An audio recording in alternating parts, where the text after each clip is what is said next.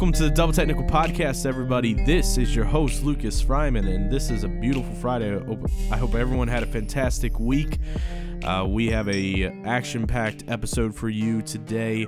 We're going to talk about all the local stuff as always, and then a little bit of uh, s- some stuff on the end. Uh, some things I wanted to talk to you all about, but of course, we're going to start with the local segment, and the local segment is brought to you by SeatGeek. Download the SeatGeek app or uh, go to SeatGeek.com and use code Double Technical for twenty dollars off your first ticket purchase. Now, with all that being said, how do we always start the show? Big Blue Nation, and who else to talk Big Blue Nation with than the the biggest Big Blue Nation fan that I know?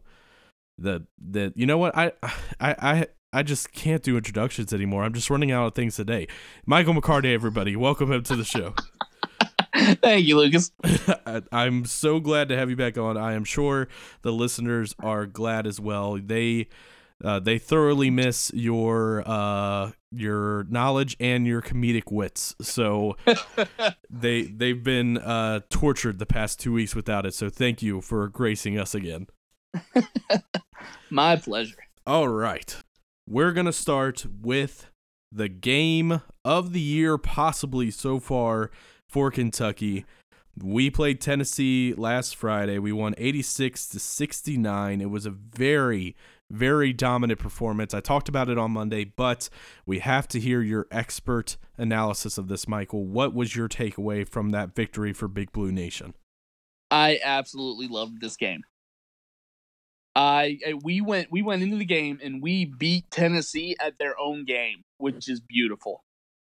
Um, I think Cal built the team this year specifically to be able to beat Tennessee, and um, that expect like mainly with the addition of Travis, and it worked. It was Mhm. great.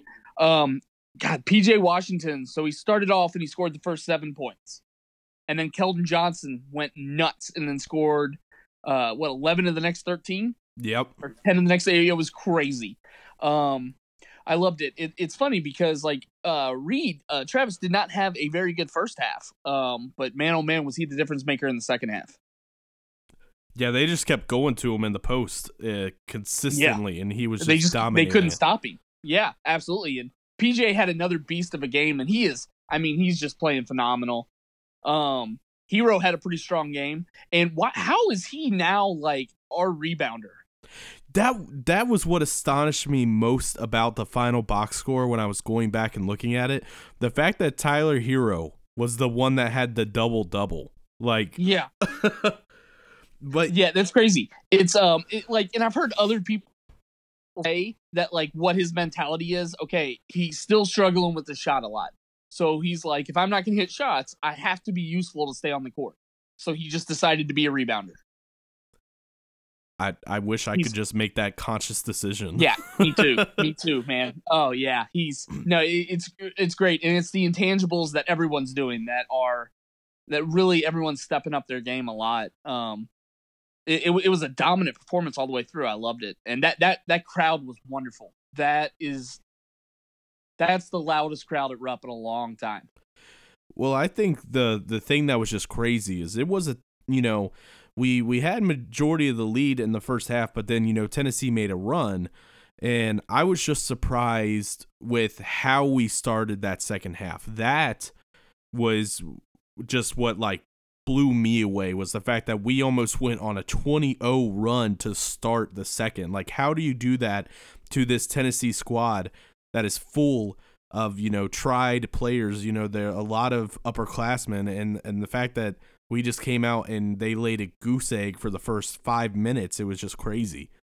well and one of the reasons this is why i predicted a blowout win was because tennessee has not played or until us had not played anyone good in like their entire 19 win streak. Hmm.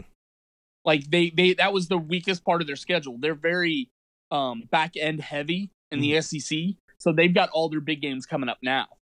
Um they just were not ready for that type of environment and that type of hard play. Uh it- it's happened I've seen it happen to Kentucky many years. Um usually when the SEC is really down and Kentucky just runs through it, we're not ready come tournament time. because we didn't have the prep for that. And I think that's what bit Tennessee this time. They were just not ready to have that. That is not the type of competition they've been playing the last 19 games. Well, and I got to admit that that first half was, even though it was like close between the two, it was so much fun to watch. Neither team was in the bonus. Like, it oh yeah. the fact that they were just letting them play that was really fun in the beginning. And then it felt like in the second half they kind of made up for it. They got a little you know whistle happy but yeah it's like they have a certain minimum amount of fouls they have to call for a game. So in the second half they're like oh no we're nowhere near our number. We got a lot of making up to do. We got a quota boys. Let's go. Yeah that's funny. But eh, you know it it was just crazy. Now um i'll i'll go ahead and share with the audience. They know uh how i'm a stickler. And uh oh yeah this is ridiculous. Go ahead. I, when you preface it with that it just makes me look even worse. Um so i i was a little frustrated um because i still felt like we should have won by more. We shouldn't have let them get on that run at the end. We got a little lazy um, we missed too many free throws for me. It's free. You should make them every time. Um, and then we were giving up. We got to play better defense. I know that is completely ludicrous saying in a 17 point win, but Tennessee had a lot of open shots. They just weren't hitting them. So I think there were, are definitely things that we needed to build on. And, uh, we'll talk about it in a moment. Obviously, we didn't build completely on them as we didn't beat Missouri by the margin I thought we would have. Yeah, well, that makes sense. But l- let me. L- okay, so we did not play our best game and destroyed the number one team in the country. True. How do you come away from that with a negative feeling? I, like I'm... that just means our potential when everyone plays good is unbeatable. I mean, that that's a good way to look at it. it's just not the way I look at it. Um, I don't know. I I think it's just because I'm. I would be a perfect coach. I'm just never happy. You know. I, well, yeah. I don't know. I would not want to play for you if you expect every player on the team to shoot 100 percent from the free throw line. No. Okay. Fine. I I would not expect 100 percent, but everyone has to be above 80. I mean, come on. It, it, it's it's not that hard. It's a. F- I mean, PJ was the worst, really. I know. Travis went seven for ten. PJ went four for seven. Hagans went three for five. Herro went eight for nine, and Richards went one for two. I, you know, and uh, I got on PJ last year when he was in the uh, tournament and missed a bunch of free throws. Yeah, it's almost guaranteed when PJ's at the line, he's going to go one for two. But yeah, I mean, he the the first time he got fouled, he hit both, but the next time he yeah he kept missing. But you know, I don't know. That's that's just one of the things that frustrates me, and I think it's because here they are, they've worked their way to this level, okay, and I have a friend who, you know, in high school when we played basketball was able to do the free throw competition in the state of Kentucky. And he and another kid had to go into sudden death because they had both made over a hundred something free throws in a row. Like, if he could do that, y'all can do it. well, yeah, okay. Did he also play a full game? No. Did he have 23,000 people screaming at him? No. Okay. Okay, just just curious. Dang it, Michael. I hate when you're right. Okay. uh, you know what my favorite stat about this is? Um, coach Cal is now the only coach with a winning record against number one ranked teams that have um, at least seven games that have played them at least seven times. Really? Yeah. That's impressive. Yeah, it is. I think that's only current coach, but yeah. Yeah.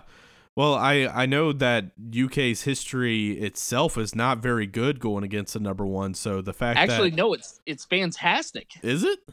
It's like 34, 35 percent or something. Yeah, that's I I wouldn't call that good. okay, so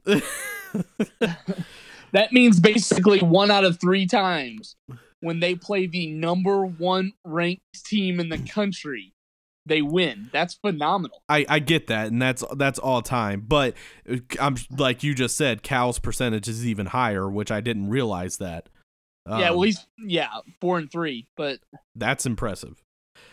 Um, all right, we we got to move on from this, or we're Yeah. gonna keep finding ways to just you know tear down my pessimistic pessimistic self. All right, well, a perfect game for myself. Um, we played um good old Mizzou on Tuesday. Uh, we were able to beat them uh 66 to 58. PJ Wash- Washington. Wow. Uh, sorry, my my southern side came out a little bit. PJ Washington had 18, Herro had 18, uh, Hagans added 12. First double point scoring game for Hagans in like a month, it feels like. yeah, in a while, yeah. Um, scary moment. Reed Travis uh, did get injured after uh, he was only 13 minutes into the game. Um, walked off the court. Uh, ended up being just a. Did they call it a grade one mild knee sprain? I they, they didn't give the code for Kentucky. Uh, they just said knee sprain. Okay, I know Zion. They gave grade one. I just didn't know if they Yeah. did the same with Reed. Either way, he'll be back probably in a week. Um, the it's technically day to day, but I'm sure they'll give him more time off. And we'll Um, talk about that later because I have an opinion about that. Oh, I'm interested. Okay. Um, and you know, we won, but only by eight points. So against a very, very garbage Missouri team who was 500. Um, Michael, what is your breakdown as number four Kentucky got to win? Okay, yeah, you, I I wouldn't be concerned or worried or upset that this was not a blowout win. Um, there's a couple things that led into that. One of them was uh, when Reed Travis went out, um, we had to adjust to that, and it, that that kind of took us a while, and we we did not do that well. Um, and that happens when you lose one of your starters mid game to an injury. Um, the other thing is, well, first of all, let me just say how much I love Road Tyler Herro. Rogue If we- Tyler Herro. if we could get Road Tyler Herro to play like that at home, he'd be phenomenal. Um, I, I love it, and uh, I'm just looking at the stats here: 19 for 22 from the free throw line. Is that good enough? Yes, that that is Okay. that's serviceable. But the uh, the reason this game was like this is, and teams do this. Is this is not me picking on Missouri. When you have a team that knows they can't beat the other team in a basketball game, they try to muck it up and be tough and try to win it that way by intimidating and pretty much bruising up the other team. And it's it's a way inferior teams sometimes do it to try to stay in the game against a, a higher ranked opponent. I, I hate that about basketball. Um, I think Is that what we did with. Tennessee? No, no, we went at Tennessee at their game Mm. and beat them. This is a team that they know they can't beat us in basketball. So their normal way of playing is not to play like that. They just did that against us because they didn't have that that was their only prayer. Yeah.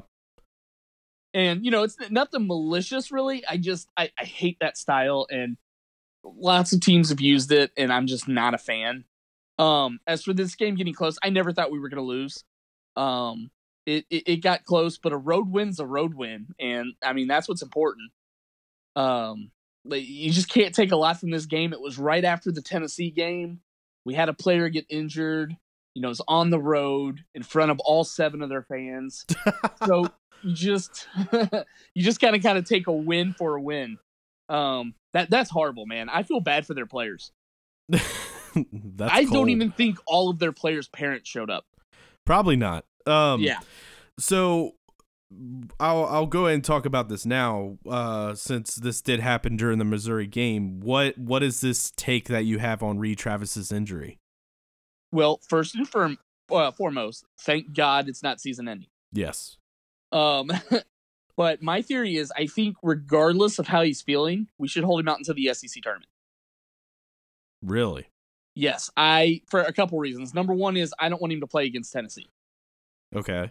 Tennessee was very, very open after the game about how they were out tough and weren't as aggressive as UK, which means they are going to be insanely aggressive and tough in Knoxville. Yeah. Now, they're they're a bunch of good kids, so I'm not accusing them of like coming out with malicious intent to hurt anybody, but that game's going to be played so tough on the inside that I would with him already having that injury, there's no reason for him to be in that game because it doesn't matter if we lose. Yeah.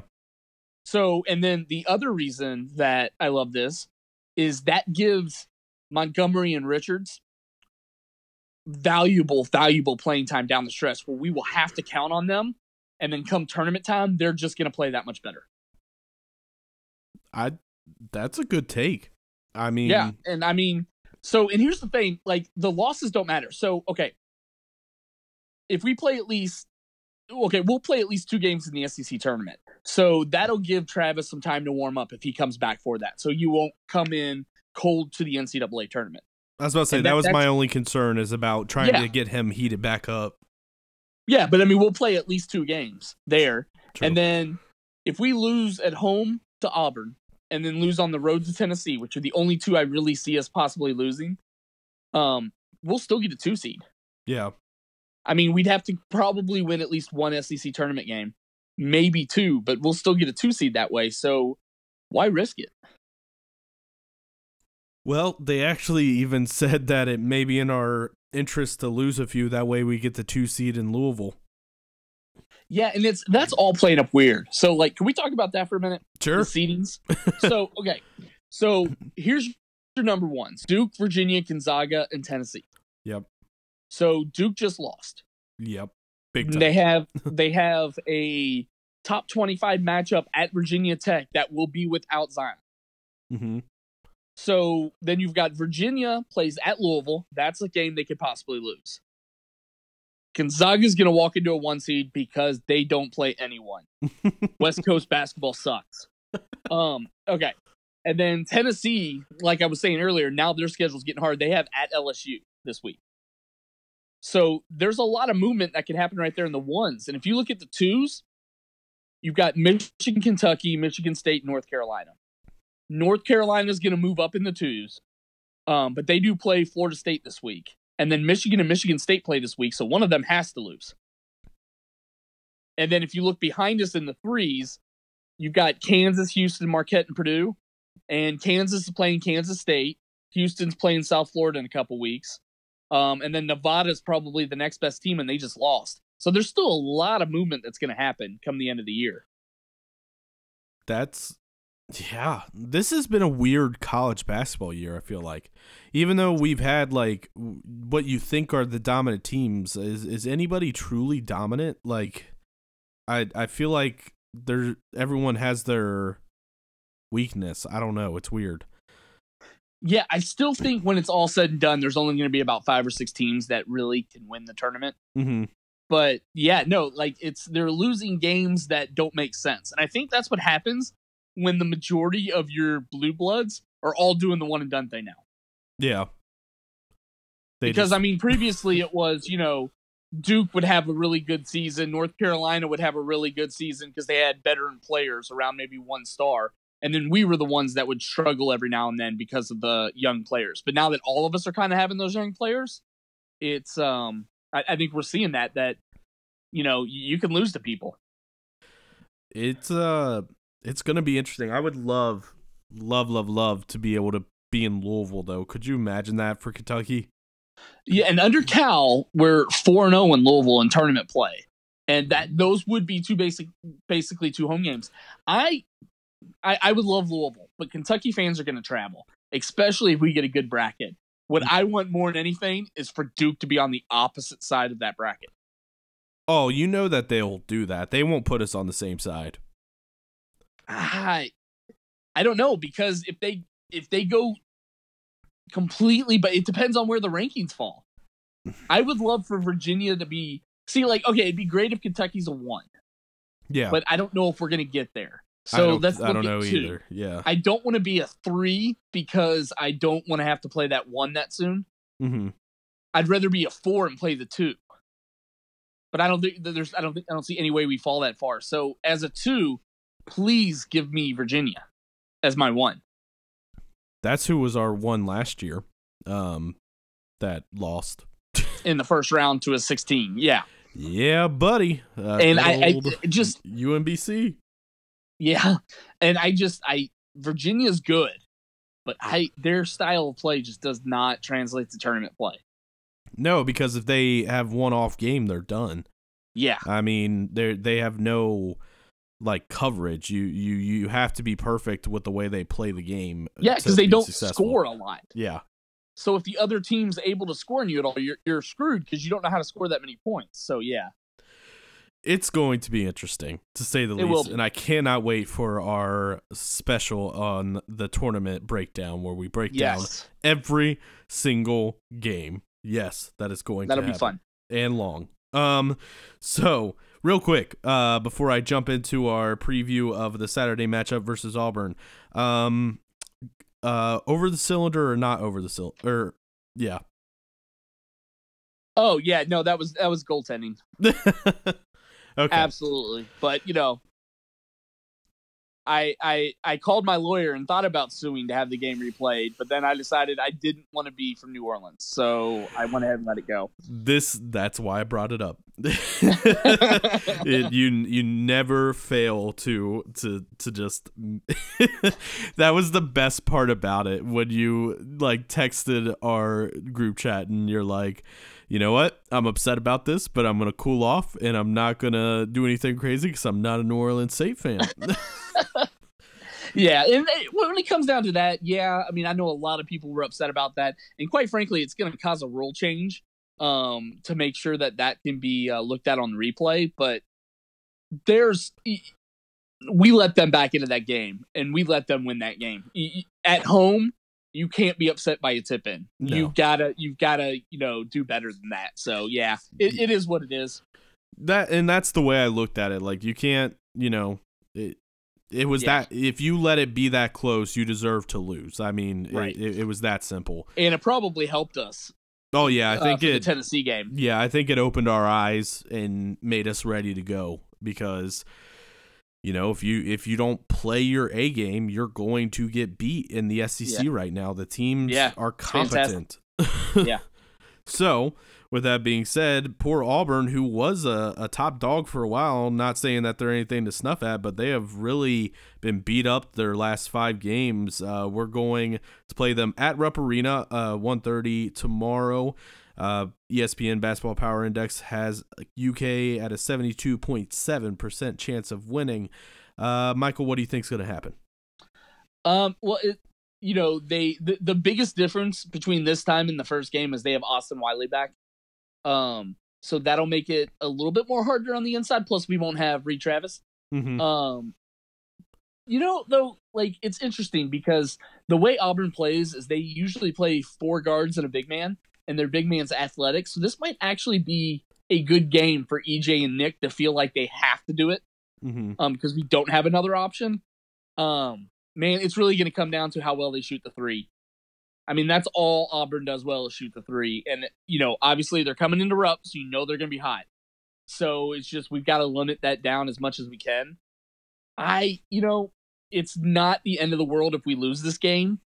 Um and i think it is actually possible one of the things that auburn's a home team they don't play as well on the road they're only two and uh two and five on the road this season and their two wins are against Texas A&M and Vanderbilt, which are two of the four worst teams in the SEC. yeah they're bad So they do not play as well on the road. Um, we'll have to see what happens. I uh, hopefully it's a uh, rowdy Rupp crowd, and uh, that'll that'll help us a little bit. But I, I honestly, I think Kentucky will win, and I think they should win. But I could see this going either way. I'd be surprised if we dropped another home game though.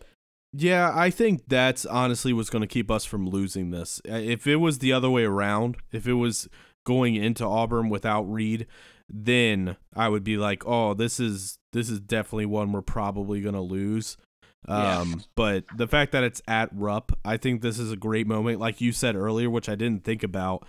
Um, this is going to be a great opportunity for those who are going to get playing time now because of Reed being out to to feel good, get the home crowd behind you, go out there, execute, and get some confidence, and you know work on some of your skills that you don't always get the chance because of playing time. Yeah, It'll be interesting. So, yeah, it will be. Hopefully, we come out with a W. So, Let me uh, open this up. So uh, there's there's one more quick. I say quick because you know we got to get to the part of every segment with you where we talk about anything and everything. Um, so with PJ and the way he's been playing, uh, it, it's been phenomenal. Would you say that he's overtaken uh, Hagans as the leader on this team? Yeah, I mean, I, I, I would say yeah, because it was this team will live or die by Hagans a month ago, and now it's this team will live live or die uh, by PJ. Um, he is the most important player. He has to come out hungry and play angry like he's been playing um, for us to be as successful as we would like, which would be a national title. Um, I would say he is the leader. I think it's um, I think this team's really good at all the players hold each other uh, accountable. Um, so I, I don't know if he's necessarily the most vocal that way. Um, but I definitely think when he comes out and plays hard, it kind of helps build everyone else up. I th- I've just loved what I've seen from him. He yeah. This is like uh you know the the tournament PJ that we saw last year that we got a glimpse of. You know, being like, oh wow, where was he all year? Now the fact that he's showing up midway through the season, that is what's great because then we'll get a tournament time. I mean, the man. Yeah. I was that was the thing with the Tennessee game where I was just like baffled and my jaw kept dropping. That he kept getting the ball on the post and he th- they would literally not help the person. Like, what are you doing? If he has a one on one matchup on the block, he is going to score. Like, yeah, come on. Oh, he, he's playing his, he's playing his way into the uh, National Player of the Year talk. I, he deserves it. I mean, he's almost Yeah. averaging twenty and ten. Uh, like Yeah. That's impressive in college, and especially you know in a Cal, a Coach Cal system where he tries not to play the starters to more than you know thirty minutes a game. You know, right. he, well, he yeah, especially minutes with all the options a team ha- like Kentucky has. I mean, you can average that when you play when you're the only scorer on a mid major, but when you're you know on a team as talented as Kentucky is from top to bottom, it's impressive. It, it's going to be interesting, and I think he'll uh, definitely take us where we need to go, which is hopefully the promised land. All right, now the part that I've been waiting for. Um, first question that I have for you off the top of my Sure. head: um, Is Nike going to go bankrupt? No, not at all. That's great. they Are they you did sure? they did lose two billion dollars a day. yeah, which was like one percent of their stock. Yeah, yeah. Um No, not at all. But here's okay, so let's just talk about Zion Williamson altogether. Okay. First and foremost, I'm glad I'm glad it's just a sprain. I'm glad it's not a season ending or torn ACL or anything like that. I'm I'm glad that he's gonna be okay. Yes. But this made him so much money, it's crazy. You think? Oh, oh my god, yeah. So because of the way the injury happened, Nike has to sign him. No, no, they do. Because the ads that would be run by Adidas or by, you know, Puma, whoever else is out there, would be him talking about how he had to switch to their shoes to protect him. That would be huge. Okay, he is the next biggest player. yes. I mean, okay, as LeBron's stardom is starting to fade a little bit, Mhm. Zion is the player the next 10 years. And so Nike has to get him. They have to. And I, I think, honestly, he's going to, I'm telling you, he's going to end up making over about 130, 135 million dollars a year in his shoe deal. You know, do you think they'll do the LeBron one billion dollar lifetime contract? You know, I don't know. I don't know if they'll offer that or, but I think what they're going to have to do is you can't pay anybody as much as Jordan gets paid a year because that's insane. yeah, that's true. Um, so yeah, um, so Jordan's like at 120 million a year, I think, or 110 million or something like that. Um, Okay. so I I think LeBron's second at like 35 million or 33 million or something like that. I think you have to go a couple million higher than what LeBron makes a year Wow. and make him the highest paid per year outside of Jordan person to get a shoe contract. That is because I'm telling you. And what's going to happen is, and it's going to get that high because every other shoe company is going to match it because they're going to want him.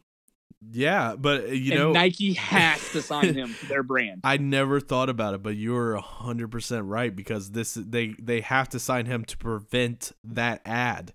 Like Yeah, they that- do that- because that is otherwise why. he is going to be standing there going, "I had Nike shoes and they almost ended my career, so now I Oh. wear Adidas." I mean, yeah, like it's there. They have to sign him. I was not ready for this direction at all. Like this is mad genius. Uh, they're they're coming. Nike's coming out of that um Kaepernick thing, which cost them a lot of money, uh huh. and then now this thing. They they have to win this. Oh my gosh. This is gonna be interesting. Now, now, everybody on draft day is gonna be like, "All right, who you signing with? Who you signing with?" Let Oh, he'll know. be signed way before draft day. Oh, you think? Oh yeah, he'll be signed. You, you know, I mean, the season's over um in April, No, and Oh, then draft till day's not till June, so he'll he'll be signed way before that. Well, uh, we'll we'll be ready for that Nike ad then. He'll be he'll be walking around Duke's campus, a rich guy. Oh my gosh. That's so funny. Uh well, speaking of Zion real quick before we we end the segment, um Yeah. What so there's been a lot of speculation as to what he should do after this. Um in terms of, you know, this injury, this scare, if he should return or should he call it quits for the year. Now obviously we don't know what his goals were going to Duke, you know, what he he wants to fulfill what he wants to do for his teammates so this is not trying to guess what he will do but what is your opinion on should he now that he's had this scare now that things have become real of losing potentially millions of dollars um would you if you were advising him tell him to sit out the rest of the year? Or you know tell him to you know get back in the game once you're healed and ready to go? Well, see, it's interesting because I, I feel like if he would have just torn his ACL there, it would have been obviously he would have been out for the rest of the year, but it would not have hurt him as much as if he comes back and hurts himself again. mm-hmm Because, you know, ACL t- tears happen. I still think he would have been the number one pick, and I still think everything would have been fine for him. But if he comes back and gets hurt again, then the the conversation's going to switch over to be like, "Oh, is this going to be a lingering thing? Is it is he done now? Like is he going to have knee problems for the rest of his career?" So then, would you say if you're Coach K, you kind of do what you were saying with Reid and just kind of shut him down until ACC time? Uh, well, first of all, if I'm Coach K, that means I don't care about the player. I only care about my program. oh my gosh! So he, there's been multiple players in the past that he has played that should not have been playing through injuries. Yeah. So if it's Coach K, he wants him on the court next game. If All right. I'm Zion, I, I would I would I would only play if I was 100. percent Okay. If I'm maybe maybe maybe even down to 90 percent, but that's the furthest I would go. 70 or 80 percent, I wouldn't risk it. It's just too much to risk. How much? So let's say he decides to sit out. Okay, like you know, uh, this this was too big of a scare. Yeah. He doesn't want to risk it. Um, what do you think he'd face a ton of backlash as far as media, social media, and all that? Not for people that matter. well, Like, yeah, mean, yeah. but There's always going to be your angry random people on Twitter, but um, for people like, I mean, you, I'm sure you saw the tweets that have been going out this week since this happened. Mhm. The NBA players are telling him to sit out. Oh yeah, a ton of NBA players as soon as it happened were like sit. Uh Demarcus Boogie, you know, Yeah, former UK player, he said college is bull bleep, you know, don't right. don't I I want to watch how this goes for the next week or so Mhm. because Zion might have been the straw that broke the college basketball NCAA's camel's back. You know, it's funny that you say that because I was thinking about that earlier. I think it would have broken the back if he really hurt himself. You know what I'm Yeah. saying? Yeah, Like if that was a torn ACL that happened because I mean, can you even remember the last time one of the biggest names had a major injury in college? I can't. Well, there was uh, Bagley at Duke a few years ago, He did he- and then yeah. there was that star. I can't remember his name, but like Purdue's best player went out like two years in a row, yeah. and that guy was like a lottery pick. but, But- not not this superstar status. Exactly. Yeah. And then the NBA's already um put it in to uh lower the minimum age to 18. Yeah, i if he would have tore his ACL, I think Adam Silver would have had a press conference the next day saying 18 year olds can play in the NBA. Yeah, I, I think this scares enough. I guarantee you this I, I don't know how they can do it if they have to wait to a new bargaining agreement thing, but I, I think there's a good chance this will be the last draft of the one and done. I mean, I'm fine with that personally. Uh, Yeah. uh, you know, I I think you shared the same opinion, right? On that, we're we're cool with that. Yeah, I mean I love seeing these players play for UK, but when it comes down to it, I mean, I, I can't begrudge a, a you know a young man that's talented enough to go into the NBA to go in the NBA, make millions, and play the you know game he loves. I that that wouldn't upset me. Yeah. It's the it I, it's the money thing, you know. I, I think that's what Oh, yeah. gets most sensible people is like, look, go get your money because in life nobody takes care of you. I mean, once you're an adult, you're an adult. So, you know, Zion, yeah, if he were to have a career-ending injury, you know, he'll have uh I I don't know what the college minimum is, but I think it's like a 5 million insurance policy on each player. You Yeah, know, not so- enough. yeah, you know, the- comparatively, especially, uh, you know, on what he'd lose out. So Yeah, there, it'll be interesting to see a change. I'm really interesting on uh, interested on how the G League becomes a part of this. Um, it's it's gonna have to be better because, I mean, if there's one thing that's gonna happen though is the one and done. It seems like there's more one and done players now than there should be. yes, I agree with that. And so if you take all those guys who think they're one and done and they go straight to the NBA, there's a there's a good portion of them that, that are going to have to play a lot of time in the G League. Well, this is a good question, which we're we're going long on your segment, and this is supposed to be Yeah. the local segment, but who cares? Uh, this this my podcast, we do what we want, right?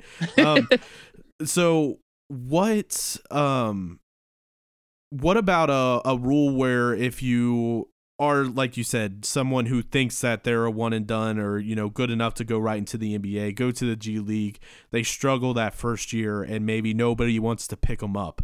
Do you think then college should al- allow them to come back in and try to pick up there or no? Should they? Yeah, but they're gonna ha- they would have to completely redo everything before they let them do that Yeah. Hmm. because that's just opening the can of worms. Then you know you've got all these players that. What about players that went over to Europe and got paid to pl- uh, play pro basketball that didn't work out? that would come over here and play college. It would just be they would have to come up with a better way of doing it. Um, I, I liked what I think it was Coach Cal's idea hmm is he said all of the NBA teams vote on the people on the uh, high school players they would invite to the combine and then have a combine where they have to it has to be like over three fourths of the NBA teams wanted to invite somebody for that uh, player to get an invite Okay. and then no one else would be like eligible to be drafted because the NBA says they're not ready. That actually makes a lot of sense. I I did not hear that. Um, Yeah. Because that I mean that pretty much is how it worked previously. I mean, people got to remember a lot of there's not a lot of high school people who were taken in the NBA, so you know, opening this rule is not like you know, all of a sudden all 30 of the first round picks are going to be high schoolers. You know, Yeah. it, it, it, but you could tell that high schooler who was special, you know, aka Josh Smith, uh, LeBron, Kobe, uh, all these players who you knew did not need that college level, uh, Yeah. who was ready. That that would make a lot of sense.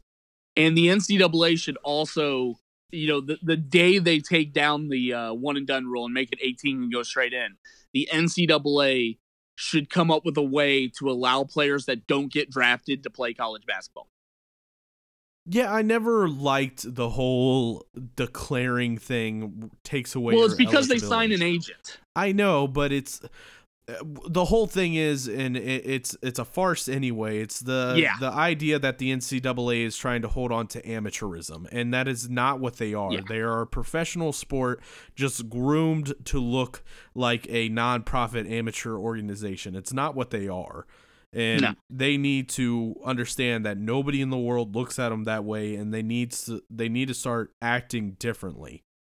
Um, because I don't. It's just it's so dumb. I I agree with you. Like, sign Yeah. a contract, get some money, see if you're going to be eligible for the draft. If you don't get drafted, if nobody wants you on a G League, maybe you'd have to fire your agent, but no problem. But then come back to the team. Like, Yeah, and there's got to be something they can do to where you hire an agent and then like it's put on hold where they there's no money transferred. They they're just they're your agent, but they're not going to help you unless you get drafted. And then if you don't get drafted, then you can go back to college and then you can try it again next year. yeah, uh, it there needs to be something. Or Yeah. in, in my thing, they just need to let players have agents even in college and get sponsored. yeah, that wouldn't be a bad thing either. Make Um, that would money. change the recruiting game because then you would have to recruit through the agent, not necessarily the family. Well, I I'm saying it, it maybe it would be more so uh or well yeah, cuz you can't do like a team has an agent because then you're talking about a farm system for that one agent.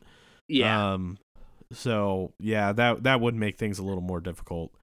But I still think you should be able to be sponsored or get money whichever Oh, way I- you want.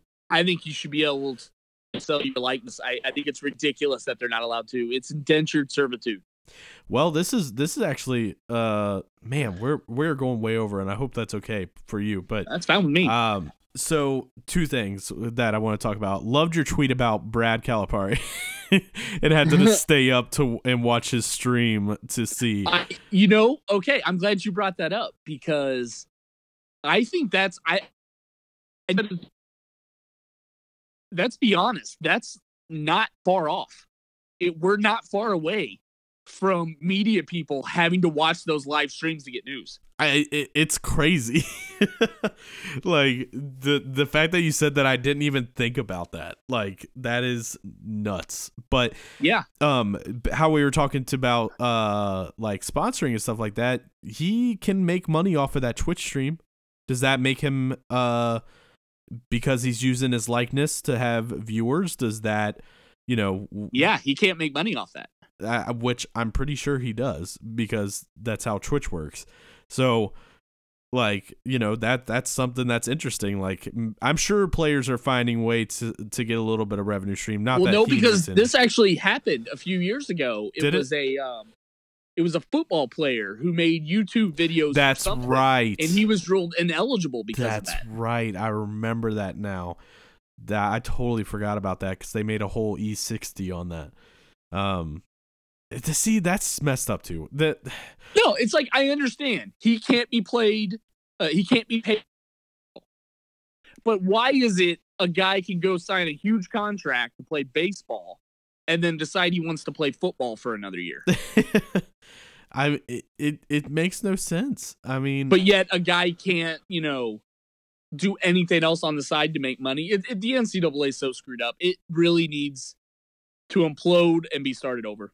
It really does. It needs to be torn down and rebuilt back up because Yeah. I get why it started. Okay, it made sense back in that you know time, but it no longer is beneficial. Honestly, no, and the Power Five conferences need to say thank you very much. We appreciate everything you did for us. Goodbye, and then get a commissioner to set rules and run things. It it would be so much better. Adam Silver. There we go. Yeah, everybody wants Adam Silver to be their commissioner, even the NFL. I know. Did you saw that too? Okay. Yeah, Could you imagine? Uh, okay, here we go. Another question. I still have another question that I got to ask you.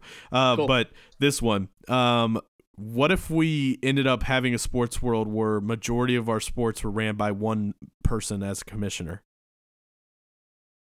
so commissioner over multiple leagues. Yeah, like what if Adam Silver was commissioner of the NCAA, the N- NBA, and the NFL? I he wouldn't have time. You don't think? No, that's too much for one person. Because I feel like everyone wants Adam Silver because he handles himself the best that we've Yeah, ever oh, seen anyone do it. Like Yeah. he, the man gets it, and that's why the MV, uh, NFL wants him so bad. Yeah. They're like, please help us understand this young audience. We're all a bunch of old men. We're so confused. but okay, so the question that I've been holding on wanting to ask you: those Yeah. customizable jerseys. All right, yeah. what was your initial thought when you saw that? Okay, so that was a I big pause. I, I see the market for them. I'm not an NBA jersey guy anyway. okay. Um, but I, I see the market for them so that you can just wake up and be like, oh, you know what? So and so played good last night. I'm gonna wear that jersey today. My whole thing is is first off, it's going to help with uh burning jerseys. That'll stop. Um, but place let's place a bet on what the price tag would that would be. What what is your? It would have to be through the roof because you don't. You would lose money yeah because there's people that go out and will buy every player on the team's jersey. yeah. I now they're just buying one jersey. Like that's a loss of money. Uh, all right. So you thinking? And I was Uh, confused about it. Does it switch teams or is it just that one team, different players? It, so the way that it was described is it, it's for one team, okay, Okay. and it can switch different players. But the the whole concept of coming up with it was to basically have different ads running on the players' jerseys while they're playing. yeah. Yeah. you know, so they can have rotating sponsors rather than how right now all the leagues, yes, they have or all the teams have different sponsors, but only one sponsor is allowed on the jersey currently. right. um, and for like big LeBron fans like you, so they don't have to keep buying different teams' jerseys every year. Exactly. you know, I I I got the the Miami six downstairs. I got the twenty three Cleveland. I'm just kidding. I, I I I don't even have the Miami six. I I'm a I do. I do have a friend. I do have a friend that is very vocal about how the fact that he is a LeBron fan. that uh-huh. is his team. Whatever team LeBron plays on is the team he roots for.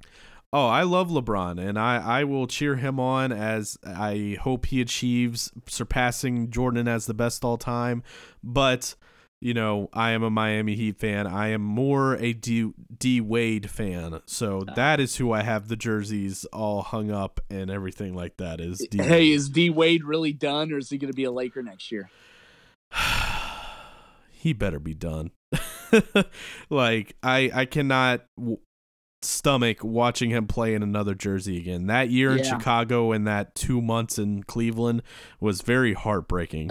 um and so he better be done, especially with all these like uh, you know uh the jerseys passing on to other players. He he's done. yeah, He he just wants to sit there with Gabby Union and their new baby girl and his two boys and just relax and do and s- sip that Chardonnay that he makes and uh wear oh, he'll be he'll be working for ESPN. You think? Oh yeah, I, he would be a great commentator, honestly. unless TNT gets him, but he'll, he'll be doing that for one of them. it yeah, he'll he'll be great wherever he goes. Did you see Yeah. him and Kevin Garnett's sit down interview? No, I didn't. Oh, it was beautiful because they were showing all the replays and they showed the one where he euro stepped K- KG and made him look like an idiot. He was like, "Stop showing that. That that's the worst moment of my career." That's fantastic. But yeah, that customizable jersey, it to to go back to my, uh, my original thing, it has to be over a thousand, right? Or would it Oh, be easily. even two thousand? I mean, it would have to be something like that. I mean, you figure NBA jerseys now, if you buy an authentic jersey, because I should know this because I always stare at this one that I want of Wade, but I don't have the money for it. They're $110. So Yeah. I wonder how they do the math on what an average fan would spend in a lifetime on jerseys and how to equal that. Yeah, Hmm. That's that's going to be interesting. But then people are going to have to buy the different kind of jerseys. You'll have the home, you'll have the away, you'll have the alternate, you'll have the city edition, you'll have yeah. They should just they should just give in and do it like soccer does and they get one big sponsor that's on the jersey large. Yeah. Uh, well, I just remember when it was you know the the, the sponsor on there. Yeah. I mean, who cares? It's money. All right. And I'd be I'd be the NASCAR guy selling my front windshield. Oh my gosh! Speaking of NASCAR, uh, our our FedEx Not a driver. Whoa, whoa, whoa! It's a skill. It's a they're very talented, and it's Do a you- skill. That's not a sport. Do you know how much they have to work out and keep in shape to handle the G force that is placed on their bodies during the race? Oh, they're they're all talented at their skill. You you you don't know who you're talking to, sir. I wanted to be a NASCAR driver growing up. Okay, so I know all about these deets.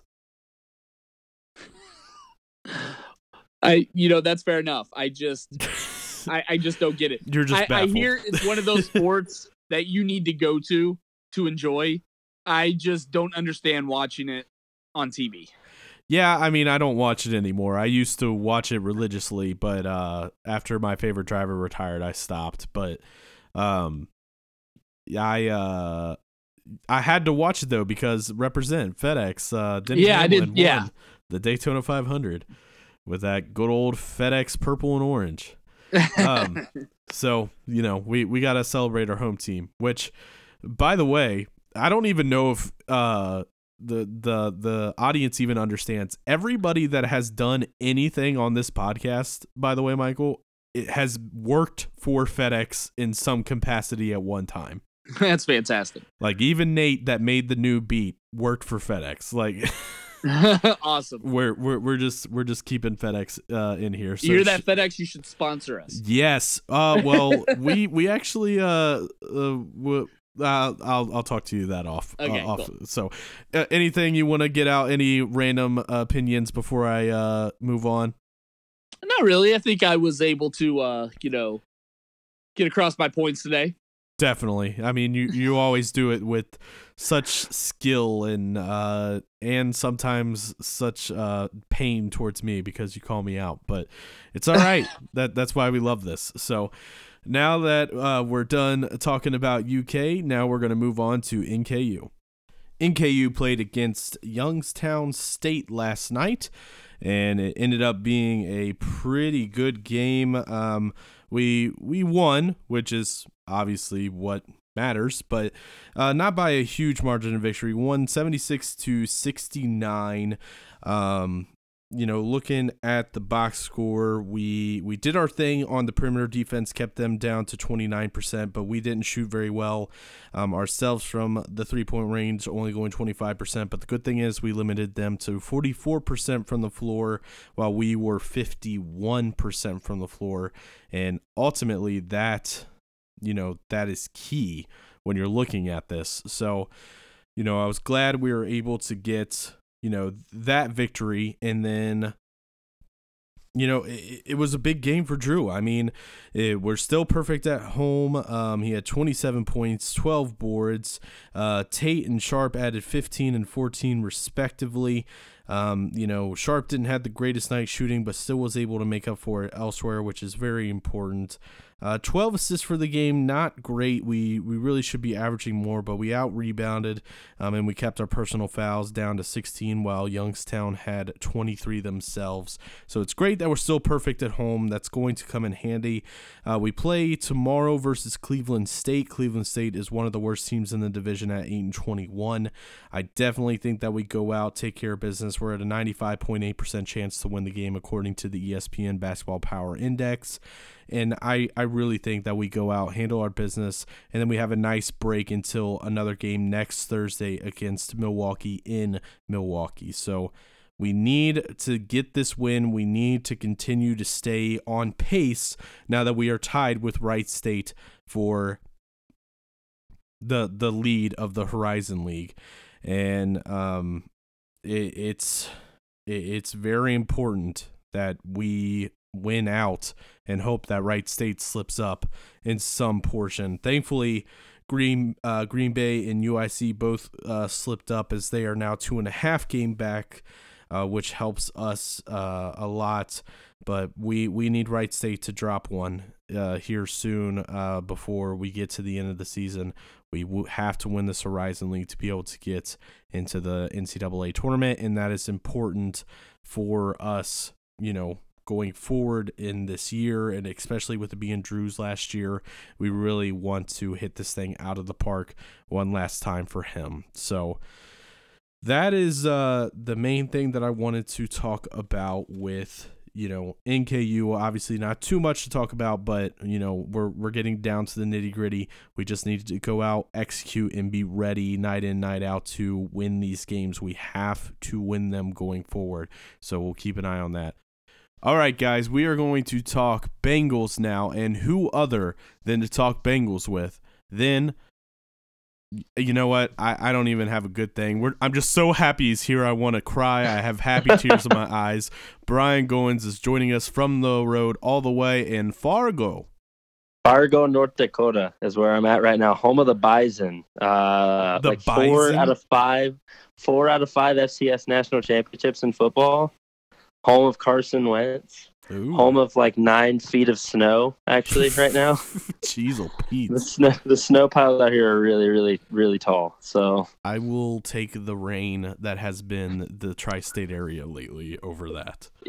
I wish I knew what it was like. It's been a while. So Come visit. All right, so we're gonna talk about. I had all these questions lined up on why don't we have a DC? What are we gonna do without a DC? This, that, and the other. Well, a few hours ago, because I'm recording this on Thursday because I'm a bum. Um, I uh, there was announced that the Bengals have hired Lou Tony Romo. I'm sorry, I mean Lou Anarumo, uh, who was the former Giants uh, DB coach. Uh, he will be the defensive coordinator for the Cincinnati Bengals uh, under Zac Taylor. Brian, what is your initial reaction to this, and then kind of go into what you think he'll be able to bring to this team that uh, these other defense coordinators maybe couldn't have. Well, it's a tricky situation. He's not walking into an ideal scenario. Um, the Bengals last year ranked in, they ranked 32nd in total defense, 32nd against the pass, 30th in points allowed, 29th against the run. So he's not walking into an ideal scenario uh, to have his first defensive coordinator position on. That being said, we don't know a lot about Lou Anarumo as a coach. Um, he did work with Zac Taylor in the past. These guys have some familiarity. He was the defensive backs coach in New York, which New York, uh, I think, was top 15 or top 10 in against the pass. So that's at least a that's a, that's at least a, a positive to take away from it. Um, but I don't I don't really know. I, it's really hard. He was initially uh, a top candidate when the Bengals started the defensive coordinator co- uh, coaching search, but they went after a bunch of guys before him. So I don't really know whether this was a we need to make a move now because it's almost March kind of move, or whether it was a calculated we know a lot about this guy, let's go ahead and get him kind of move because we missed out on so many uh, high caliber candidates. Um, so I don't really know. I, obviously, I think the passing game is going to improve, but I don't know how the guy knows his linebackers. We don't know how he's going to set up defensive schemes, especially um, uh, on the defensive line. Because I mean, frankly, Zac Taylor is an offensive-minded coach, so this is going to be Lou Anarumo's defense. So we don't. Uh, it's a very it's a, it's a coin flip kind of a kind of a pick right now. I think. So, kind of to go back to what you were saying there at the end, what, if any, concerns do you have that that it almost took us till March to find the defensive coordinator? Is this any at all um, something that we need to look at because uh, this is like organizational that people don't want to play for or play, uh, don't want to coach in Cincinnati, or is this maybe a Zac Taylor thing? Because if you look at all the coaches he's hired, the only people he's been able to hire are people that he's personally had a connection with, been on a staff with, or played with at some point in his career. He's been able to get no quote unquote outside hires um, on this squad. You know, elaborate on what you think that how should we take that basically? Well, for well for a first year head coach, that's very common. Any any first year, basically, when you look at an, an NFL coaching tree, what what a coach does throughout his entire you know tenure as an NFL, whether it be running backs coach, offensive coordinator, quarterbacks coach, whatever he's doing, most of those connections and those relationships stay established because you never know who's going to get that job as a head coach. Now, when you're a first year head coach, it's going to be really hard to bring in some sort of big name guy to take over your offense or your defense or, or, or, coach positioning or anything like that solely because that guy feels like he might you know be a step above you and need to go get a head coaching job for himself. When you're a first year head coach the guys you're going to hire to work for you are going to be guys that you've worked with as uh, as an assistant coach um, you know pairing and a staff in the past. So i'm not necessarily going to you know take those hires or the, the lack thereof, uh, uh, those hires that we did not get. I'm not going to blame that necessarily on you know people willing to work with Zac Taylor or, or or what have you. Honestly, I think with the defensive coordinator position, it's just not an attractive job right now. You're talking about a linebacking core that's depleted and could get depleted further based on what player personnel decides to do, um, whether they you know, ditch Vontaze Burfict or even ditch the whole linebacking core besides Preston Brown. Um, you've got a great defensive line to work with, but then you've got a you've got a pretty limited defensive backing core. You've got uh, you've got a, a, couple good safeties uh, in Shawn Williams and Jessie Bates, a potential great safety in Jessie Bates. You've got a, a couple veteran corners who are starting that one of them has potential to improve, but then the rest of them necessarily aren't the most skilled in the league and they don't necessarily have that that window to make that massive improvement between their you know rookie and fifth year you know because they're they're in their seventh and eighth years now. Um, and then yeah but, but you know back to the the linebacking core you just don't have a lot to work with there. So there's a lot of work cut out um, and it's not necessarily a huge desire for any coach to come in and work with the the worst defense in the NFL uh, statistically. So I'm gonna I'm gonna at least lend some credence to that. I think the Florida defensive coordinator, uh, the University of Florida defensive coordinator, was a money thing because uh, we couldn't necessarily offer the same amount of money that University of Florida could pay because that's how the NCAA works. Somehow their coaches get paid way more. Um, their coaches get paid way more, and their athletes don't get paid at all. So that's why. I'm gonna, that's I'm gonna leave that as an outlier. But the rest of the the rest of the uh, of the non hires that we had, the people turning down the job, I'm gonna chalk it up to the fact that it's just not an attractive job in Cincinnati. So okay, now we we have the majority of our positions filled. I know that we still have like a few odds and ends left to fill in. If you had, you still need to find that special assistant to the head coach. I don't know where our Hue Jackson is. we still need to find uh, his sideline guy too to keep him off uh, the field. we, we um, need the get back coach. yeah, the get back coach. Thank you. I was blanking on what it was called. Um, but so looking at this staff, the the big pieces as a whole that we do have how are you feeling going forward? Can you do you get a sense of any direction that Zac Taylor and these coordinators are going to try to take this team? Do you feel like it's going to be a rebuilding year next year, or do you think that they're going to come in with the mindset of let's quickly rebuild in the offseason and let's try to win now? Well, we have a very weird situation right now where our offense um, you know, with a couple good draft picks and a couple good offseason moves, the the offense in Cincinnati could absolutely be one of the best in the NFL. Could be a win now offense. There's you have terrific speedster John Ross. You have AJ Green, of course. You have Tyler Boyd, who's exploded. Um, you have you have guys. Uh, you have you you have draft picks to potentially build that on, and then you have some potential free agent moves. You have a quarterback in named Dalton, who's a great distributor. You have a potential returning top tier tight end and Tyler Eifert if the Bengals are so willing to to make that happen, um, and then some talent behind him. And you have a great running back in Joe Mixon and Giovani Bernard. That's a dangerous tandem. So the offense is set up to possibly be a win now offense in Cincinnati. The defense, on the other hand, at least from a linebacking standpoint, is it, we're desperate for a for a linebacker rebuild. So if the Bengals can quickly turn around and, and get some nice turnover on the linebacking core, it can be a win now team, possibly, you know, get into a wild card or or maybe even steal away the AFC North if the Steelers drop off the way that I think they will. Um, you know, that's a, that's a possibility, but um, right now it, it's we're in this weird limbo where we have a very high powered offense, but not necessarily a defense to back it up. Now that worked for Kansas City last year until you got to the AFC Championship game. So we could be going that route, but it, right now I, I, we we just don't know, especially with this defensive coordinator hire.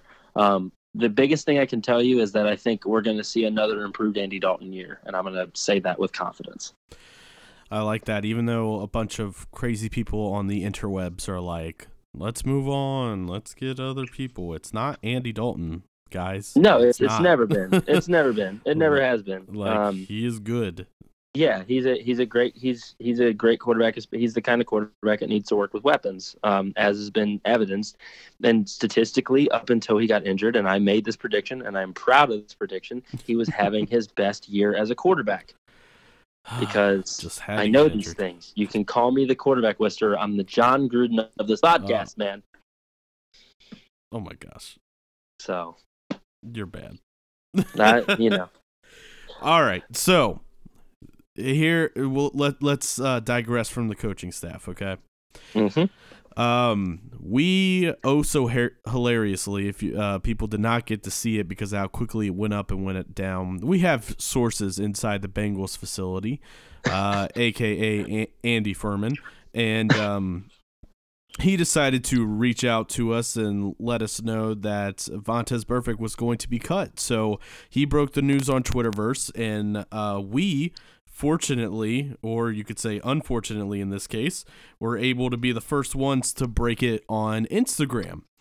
Well, 45 minutes later, we get an update saying false, fake news. I was told bad information. So we had to quickly JK and take everything down very awkwardly.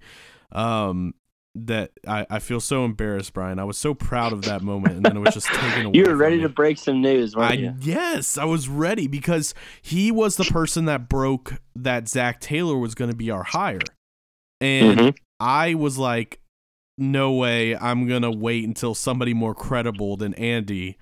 Oh, you disrespected Andy I Furman. did. Get out of here. I did, and we could have been one of the first along with him to report that, but instead I waited. So this time, when I got information from him, I was like, "Go! I, I post it right now." And of course, that's the time I get burned.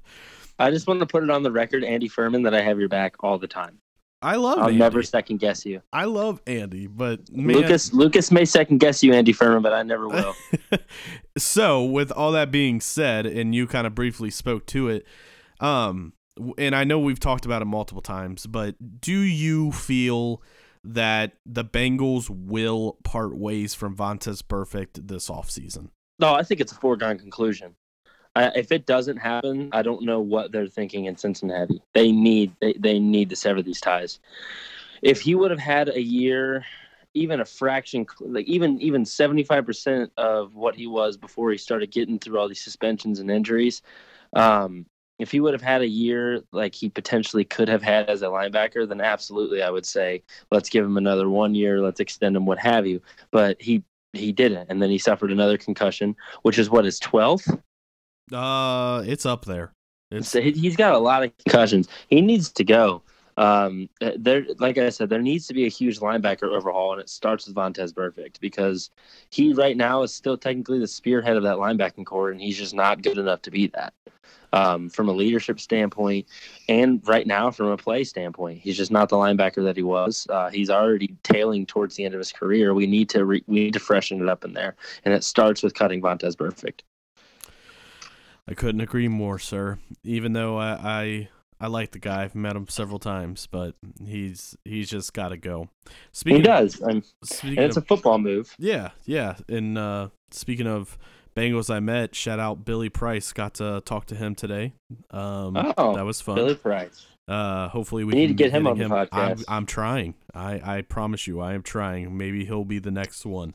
Um, so time for a transition. Uh, hopefully everyone can hang on to their seats. Yes, Brian is here to talk multiple teams because I know. he, as everyone knows, is a multi-dimensional sports personality. I'm a I'm a I'm a I'm a five sport athlete, Lucas. He, you are, and and five star in each sport. Let me I'm add five that. star in every one. I'm your regular. I'm a regular. You know, they say Bo knows Bo, but I don't think Bo knows Brian.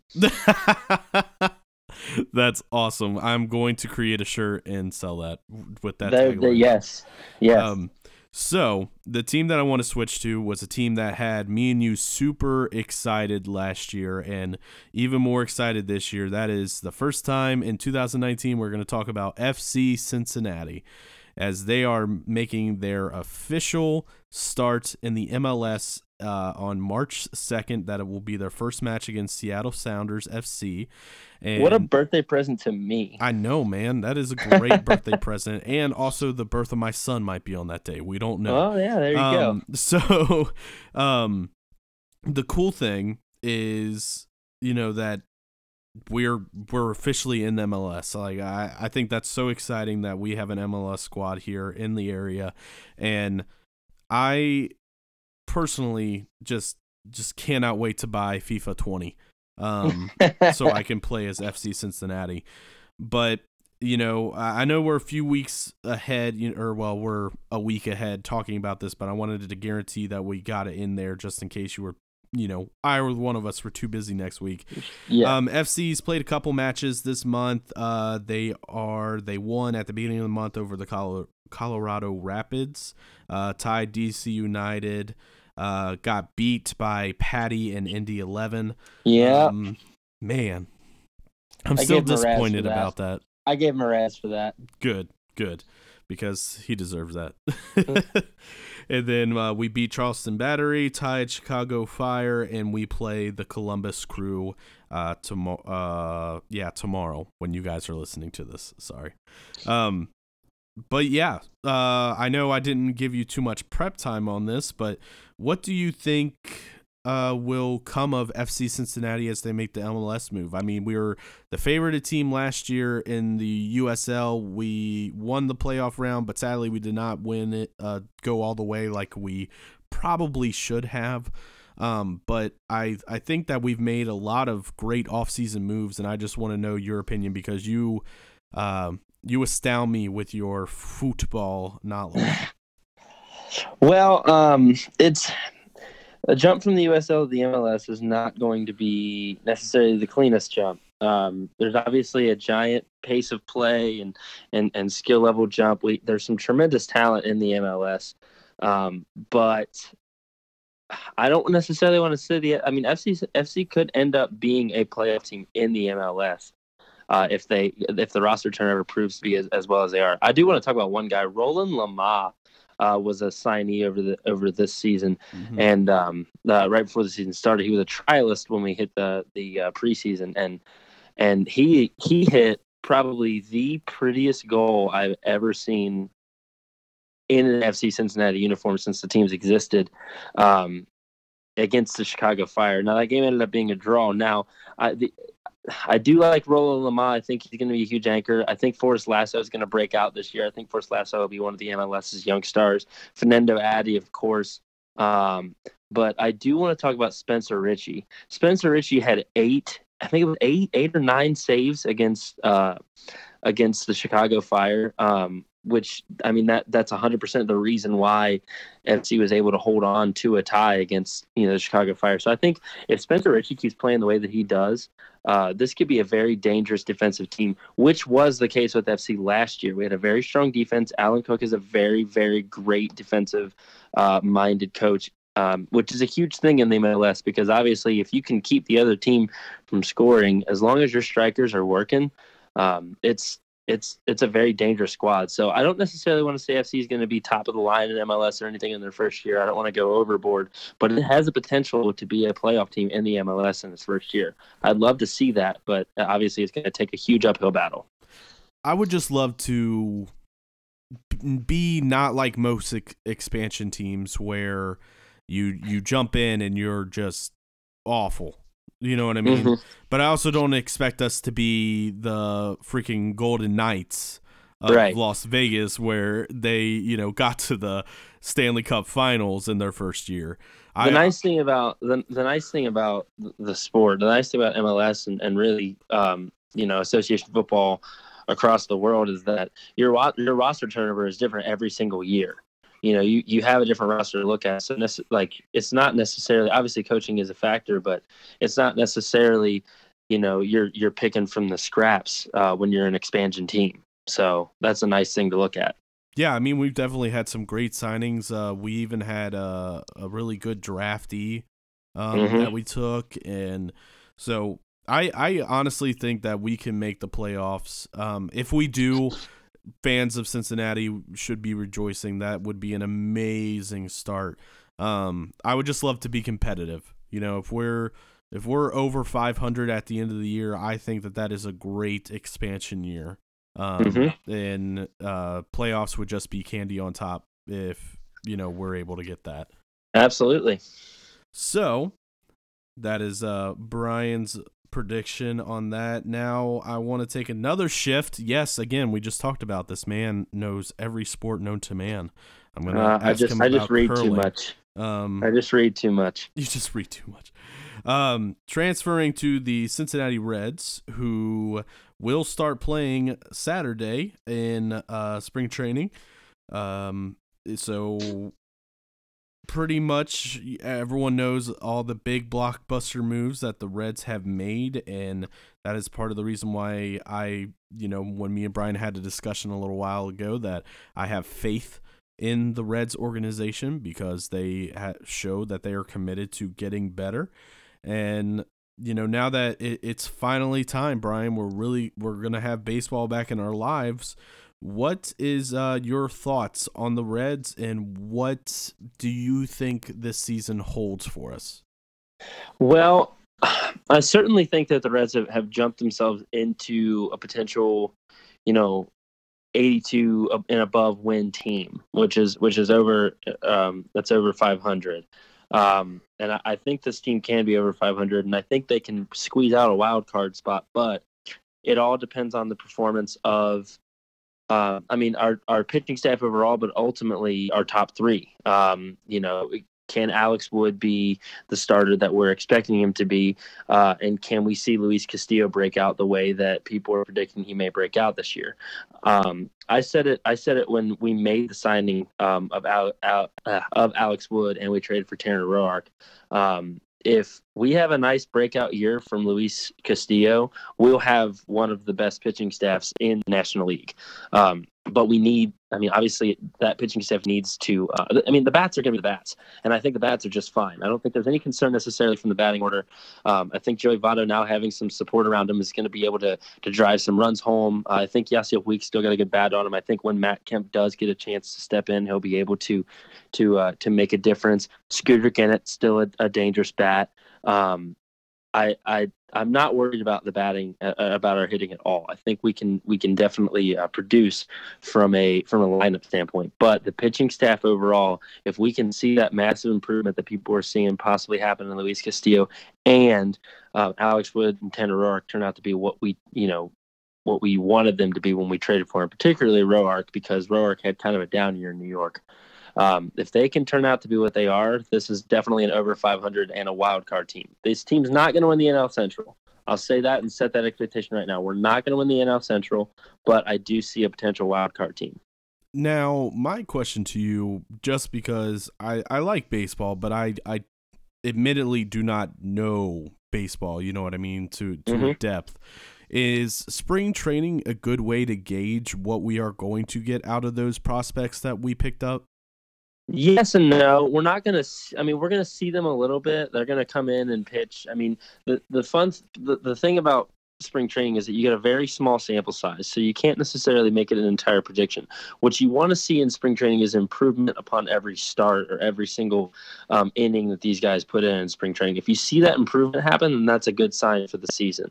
Um, but yeah, I mean, with with spring training, you're going to see 25 different pitchers take the mound um, over the course of a month with the Reds. So the the limited amount of time that we do see Wood, Roark, and uh, Castillo, Sal Romano, um, you know, but the, the, the little amount of time that we do see those guys get on the mound, if we can see them improve from day one to day thirty of spring training, then I I, I I think we'll be looking at a good season for him. But with baseball being a long and grueling season, it's a really hard one to predict.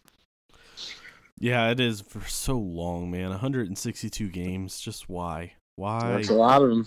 That is a lot of games. Um, we'll have to wait and see. I would love to see the Reds back into the playoffs. It, Mhm. it, it's been sad not having that. So, all right, Brian, we got five more minutes. So, few things I got to throw out there. One, is Nike going to go bankrupt over Zion Williams shoe splitting?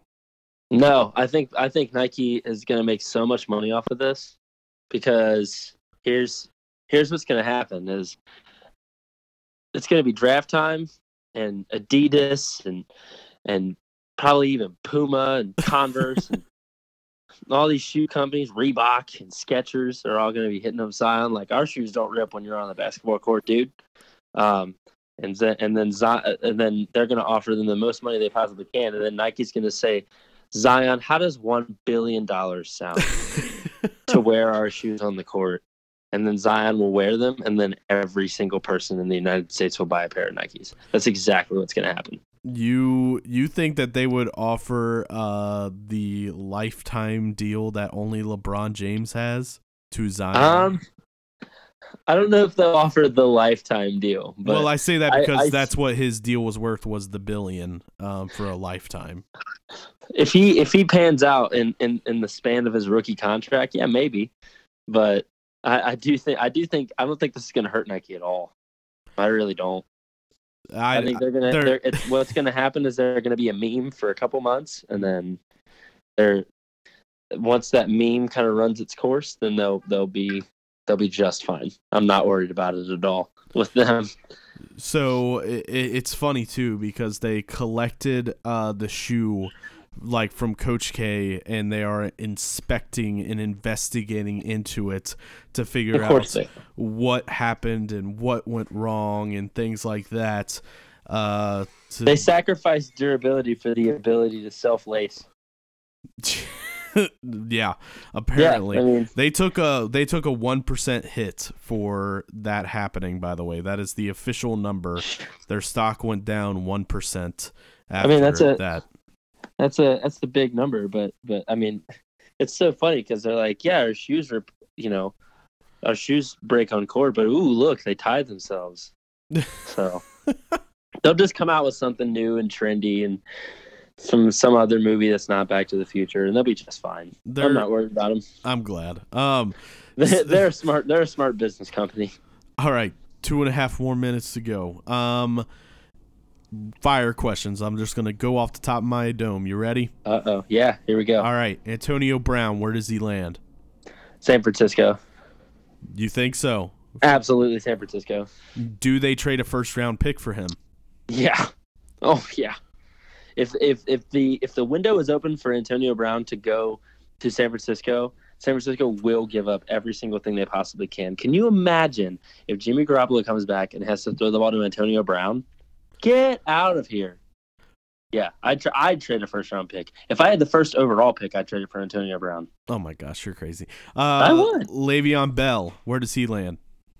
He's a trickier one. Um, I I could see Le'Veon Bell in Green Bay. I'd like to see Le'Veon Bell in Green Bay. That would be Because- interesting. Aaron Rodgers would have a running back for the first time in his career. Absolutely. I was actually watching. Uh, I watched First Take, and there was a theory that both of them could end up in Green Bay. Whoa. I don't think that's going to happen. I think that's a fantasy land. But can you imagine having Aaron Rodgers and Antonio Brown, at least, even just Aaron Rodgers and Antonio Brown together? Wow. Aaron Rodgers hasn't had anybody. I mean, he's had Jordy Nelson for years, but he hasn't had anybody quite at the level of Antonio Brown. Randall and Cobb. never, Randall Cobb's not as good as Antonio Brown. Ah, That's an ins- that's an insult to Antonio Brown if you say that. I'm just trying to pump up a UK guy. All right. I know, I know.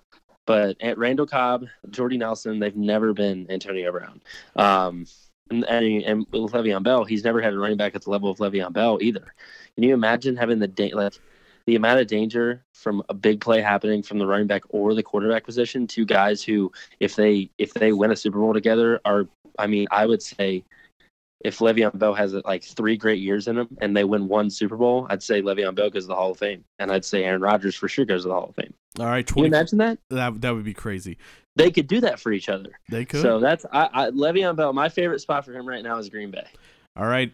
15 more seconds. Uh, Uh-oh. where or where do you place Diallo's dunk over Shaq in the slam dunk history?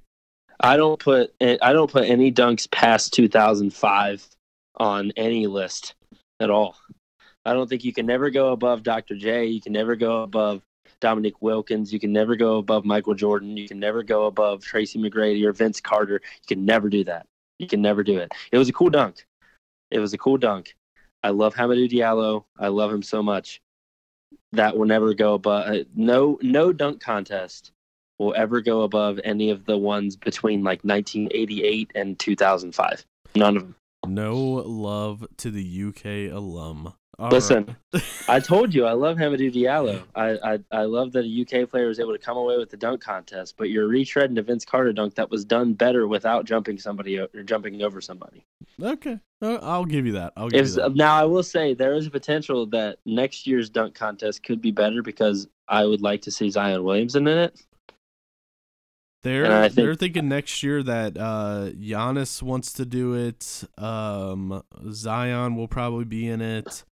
Uh, I hope they put stars back into it because what happened was they took all the stars away. Yeah, they need to rethink. If it. they put if they put all the stars back in the dunk contest, then we'll be looking at. I mean, the dunk contest would be the coolest thing to happen in All Star Weekend. So it normally is because the All Star game itself is a snooze fest. It's just NBA players trying to outscore each other.